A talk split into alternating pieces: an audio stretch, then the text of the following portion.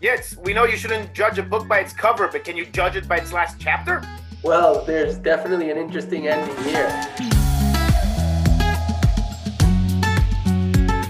So before we begin, I just want to recognize the fact that this is our season ending, our last episode of the first season of Talking Parsha. We started this exactly a year ago with Parashat Bamidbar. Shkoyach to you, Yitzi, for doing this. And second of all, thank you to all the viewers who've been commenting and sharing and even sending us questions and follow-ups on these videos. It's been an incredible year. So if you're watching this, first of all, thank you. Second of all, feel free to share it. And third of all, as we said last week, please feel free to subscribe to our YouTube channel. It really helps us. Now, this week, we are finishing Sefer Vayikra, double Parsha again. And when you take a look at the ending of Sefer Vayikra, you have to ask one big question. What is this ending doing here? Why is this the way Sefer Vayikra ends? We know Parshat Bechukatai, we usually discuss the big tochacha, the big warning and punishments that can follow if we don't follow Derech Hashem, if we don't do the mitzvahs of Hashem that we've been reading throughout the entire Sefer Vayikra. But that's not how Sefer Vayikra ends. At the end of the Parsha, it seems like this little tiny chapter somehow manages to push its way through into Sefer Vayikra, discussing the topics of Erchin and Tmura, which is like a technical list of the value of things of people, of land, of behemoth. When somebody wants to give his own value or a value of a different korban, what should he do? What is it worth? And really, you have to ask yourself, why is this the ending of Sefer Vayikra? And we know that many people like to judge books by the ending, by the last chapter. So why is this the way Sefer Vayikra ends? What's the idea behind this concept of Erchin? Yeah, that's definitely a surprise ending. Meaning, we're talking about the book of Korbanot, and we have a lot of technical things in this Sefer, but it seems like we've gone beyond that to some dramatic ending, and then whoop, now we're back in this list about how I value things, even how I value people. And as you said, it's really out of place. But I think if we look back at the context of Sefer Vayikra, it's about the Korbanot, it's about Kedusha, and we've spoken about these things. And the whole idea of bringing a sacrifice, of bringing a Korban, is about kirva, is about coming closer. And it's expressed through the idea a nefesh that did something and wants to bring a Korban. Repeats itself again and again of nefesh ki gaga. And as many explain, the idea of the korban is at a certain level, it's instead of me. I would actually bring myself as a sacrifice, but instead I bring the animal, which is representing my nefesh. And through the animal, I'm able to raise myself up and bring myself closer. So maybe if that's the essence of the korban, and in the broader sense, the essence of kedusha we said is about dedicating myself. So maybe that's exactly the end of Sefer Vayikra. It's when someone says, I don't want to bring an animal. I don't want to dedicate an animal. I want to dedicate myself. And you can't actually dedicate yourself, but it's reaching that point where the person understands at least that what he really is looking to bring is himself, is his whole essence, is his whole value. And everything he did on the way there was actually to reach this point of truly wanting and searching for some way to dedicate himself towards HaKadosh Baruch Hu, towards something that he values. So if through the process we're using other things, other intermediate things to express this idea, the peak of it is really reaching that point of wanting to dedicate his own nefesh towards HaKadosh Baruch Very true. And really, when you think about it, that's exactly what korbanot are. It's to express yourself, to bring a sacrifice for yourself instead of yourself, the value of yourself. But also, one of the things that we are kind of detached from today in our modern life, since we do not have korbanot, is the fact that when they lived in the time of the korbanot, people would track their deeds, would track their actions. People would pay a lot more attention to what they did, what happened to them, and how they would express it back into the world, or how they would recognize HaKadosh Baruch Hu through those things, whether it's with a korban chatat, if they sinned. We know many examples from the Gemara where rabbis would say that I wrote down to myself, I have to bring a korban because I sinned. And also the opposite side, where good, incredible things happen, and people wanted to bring a korban todah, korban odeyah, to recognize the greatness of Hashem and the great things that happen to them. And living our life today, we're a little bit further away from those concepts, from living a life in such an idea of paying attention to every single thing you do throughout the day, throughout your life. But actually, when you learn in the Sifrei Musar, and somebody, as we say, works on fixing their midot and works on their way of living to be a better person, you actually do live a life like that, where you try to pay attention to those little things you do, to the good things and the bad things that you do. And one of the things that can happen is many times you notice the bad things you do. You notice the bad faults you have in yourself, and you kind of miss the good things that happen and the good things that you do and the real value that you have. Keeping that in mind, that Sefer Vayikra is the sefer that gave us so many mitzvahs, so many rules to live by in the intention to get us closer to Hashem, to get us closer to us being better people. Keeping in mind that that is what Sefer Vayikra is about, you can see how very easily a person will end up losing the value they see in themselves. People will forget to recognize the real value they have. And maybe that's another level in the message Sefer Vayikra is giving us to say that each person has a value. You have value and your value can increase with time. Your value can grow with time the more you grow. But also, even though you might sin sometimes and you might fall behind, it's okay. You can repent. But even more so, you don't decrease in value. You don't lose your value just because you sinned, just because you did something bad. And again, when you look at the Sifrei Musar from Sifrei Musar, Rabbeinu Yonah, to Chassidut, Reb Tzadok, even Wolbe from the previous generation, they all talk about the, the basic, one of the biggest fundamentals in Avodat Hashem is first of all, acknowledging the value you yourself have and believing in that value and being in Sfirat Omer, thinking about Rabbi Akiva, thinking about kamocha. It's one of those sentences that are hanged up in the kids' kindergartens and in the schools, and they come home and they sing it every single day. And that's what this time is about. But the idea behind kamocha, the idea in Yiddishkeit in Judaism, not only loving your friend, loving your fellow, but you have to love them as much as you love yourself. Meaning to say,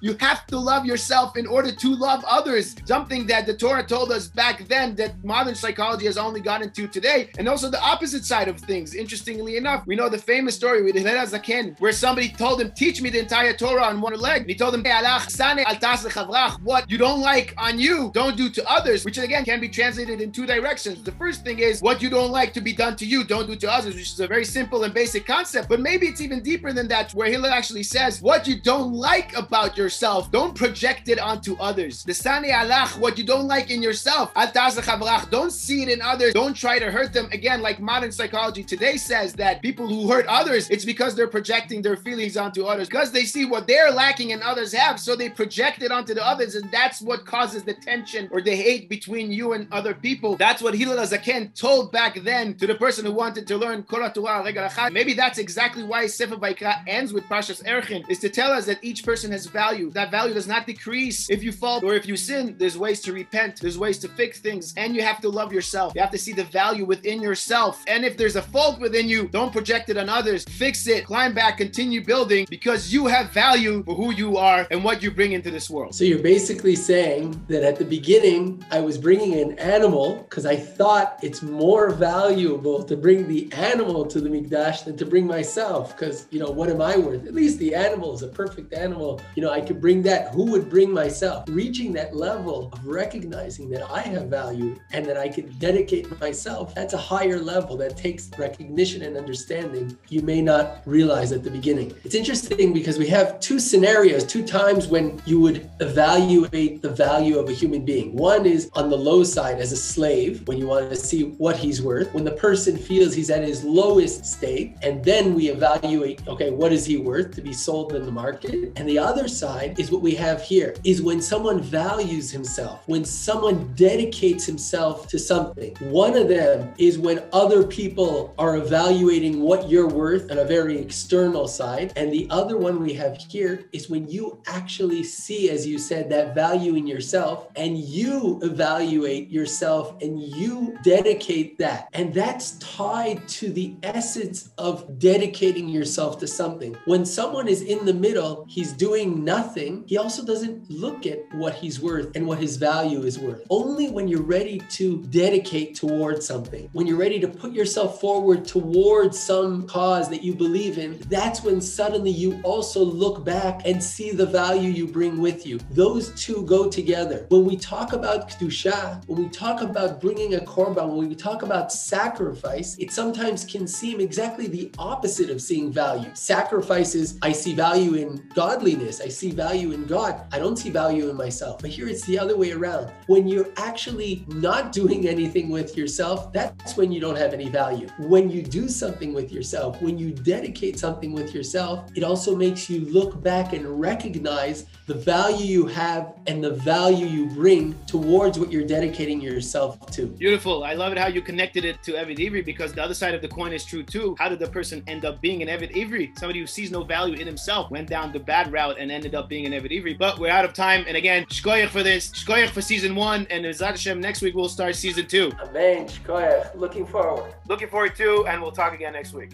For more Talking Torah videos on different topics, check out our YouTube channel.